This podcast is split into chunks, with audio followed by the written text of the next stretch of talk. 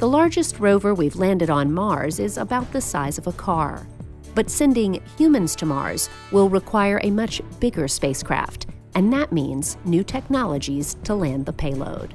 This is Innovation Now, bringing you stories of revolutionary ideas, emerging technologies, and the people behind the concepts that shape the future.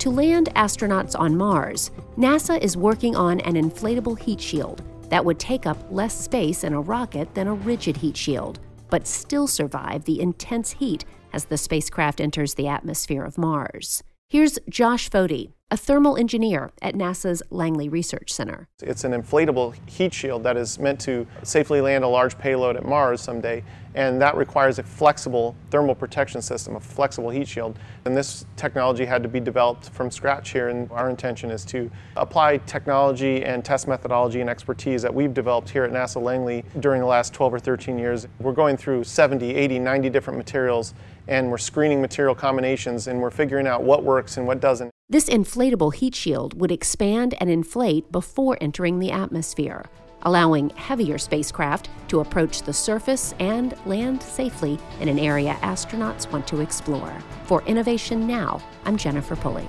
Innovation Now is produced by the National Institute of Aerospace through collaboration with NASA.